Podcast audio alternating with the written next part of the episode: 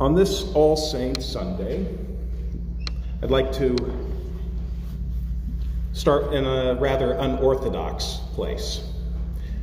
In the Devil's Dictionary, the great 19th century writer Ambrose Bierce penned this definition and explanation for saint. Saint, noun, a dead sinner, revised and edited. The Duchess of Orle- Orleans related that the irreverent old calumniator, Marshal Villeroy, who in his youth had known St. Francis de Sales, said on hearing him called saint, I am delighted to hear that Monsieur de Sales is a saint. He was fond of saying indelicate things and used to cheat at cards. In other respects, he was a perfect gentleman, though a fool. De and the rest of the saints would be the first to agree that a saint is a dead sinner, revised and edited. Saints indeed are sinners. Luther even wrote as much in his lectures on Galatians. Thus, a Christian is righteous and a sinner at the same time, holy and profane, an enemy of God and a child of God. All of God's people sin, even and perhaps especially the most extraordinary among them. And all of God's people are tempted to despair sometimes, to think that they are all alone in whatever God has called them to. Such was the case with Elijah. One thing I love about the Bible is that the characters are seldom all good or all bad. Elijah goes off the deep end at the end of the last chapter. After demonstrating once and for all that the Lord is God and not Baal, he takes it upon himself to execute the 450 prophets of Baal without divine command or sanction. And when Queen Jezebel hears about this, she sends a death threat. You wonder why she didn't just send someone to kill him instead of saying, I'm going to kill you, but whatever. That's what happens, and so he runs for his life. He goes far to the south, to Beersheba. Then he leaves his servant behind and walks another day into the desert, where he sits under a solitary, scraggly tree. It's a fitting metaphor for how he's feeling. He's angry, he's exhausted, he's despairing. Elijah has done everything he could to turn the hearts of the royal family and the people back to God, but has nothing to show for it. Indeed, his purge of Baal's prophets may have only hardened hearts. His mission seems to be a failure. You can imagine him yelling, God, I've had it. Kill me now. So he has a nap, and a couple snacks given to him by an angel. You know, there's this old internet meme that references this story, saying, Never underestimate the power of a nap and a snack. And that's true. But Elijah needs so much more than a nap and a snack. He travels 40 days and nights to Horeb, also known as Sinai, also known as the mountain where God spoke the Ten Commandments to the people of Israel and gave them in tablet form to Moses. That's an even longer journey. While not literally 40 days and 40 nights, the Hebrew idiom, whenever you see 40 in the Bible, that, that's usually an idiom that means it's a long time, a lengthy amount of time. It's about 250 miles, though, from by foot from Horeb to Beersheba. That's not an insignificant hike, and that on top of the 100 miles from Jezreel to Beersheba, which Elijah already went. That's pretty impressive. But Elijah does get to Horeb eventually, and God does something extraordinary when he gets there. God asks Elijah, What are you doing here? Why are you here, so far from where I called you? Why do you need to be here right now?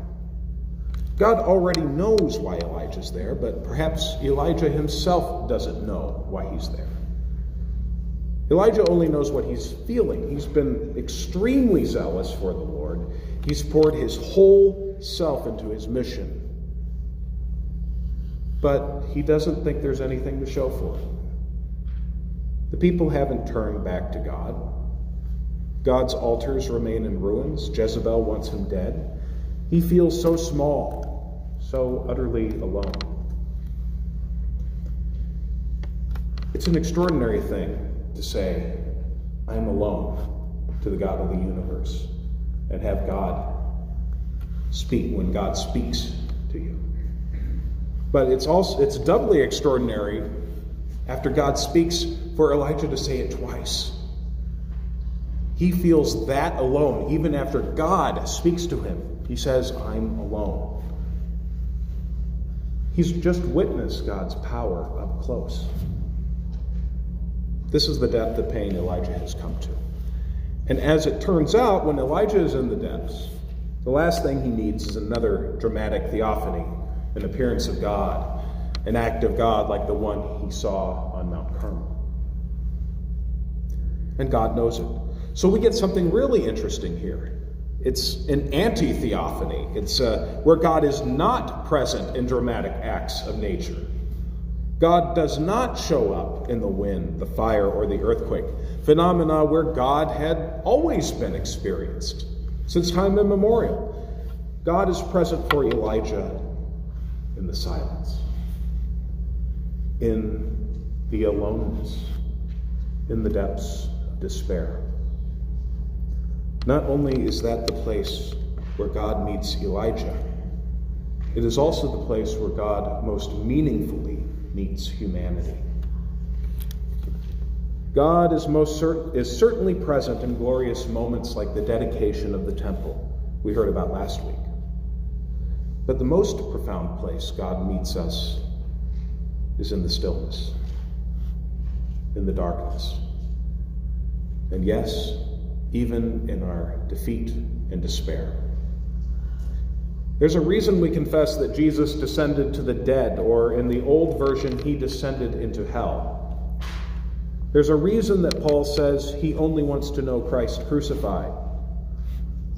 Jesus goes to where there is no light, no joy, no love, and no life, to be present with humanity at its worst, at its lowest, at its weakest. Jesus didn't only suffer for us, Jesus also suffered with us. In these days, we may feel a bit like Elijah. You may feel that despair, that despair of things ever getting better. You may feel lost.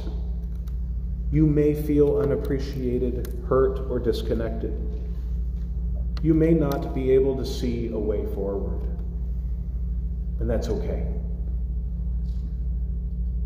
The Lord has always met us in our depths. The Lord reminds us time and time again that we are never alone. And the Lord gives us all a purpose in the work of the gospel, even when we can't see it or understand it in a particular moment. That's exactly what God does for Elijah. Elijah is given a new job anoint two kings and a prophet to replace him. It's getting time for the mantle to be passed on, quite literally in Elijah's case. And Elijah is reminded that he is not alone.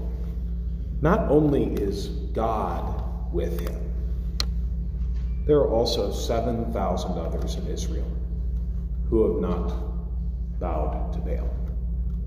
There are always faithful people out there. There are always people who can hear the word. Even Elijah's work hasn't been in vain, and neither is our work. I leave you with this God has called us to proclaim and embody the gospel of healing, wholeness, and peace in Christ. We're called to embody the gospel of healing, wholeness, and peace in Christ. In other words, we're called to live out God's shalom. Even when we're exhausted and had enough, just had it, like Elijah, God still gives us purpose. And in God, we also find the rest that we so desperately need.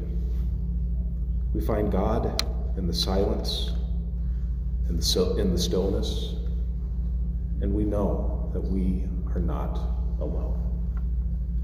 Let's pray. Lord God, when we feel lost, when we are in despair, you are there. You give us rest, healing, and renewed purpose for our lives. Renew our faith in you, especially during the times we can't have faith.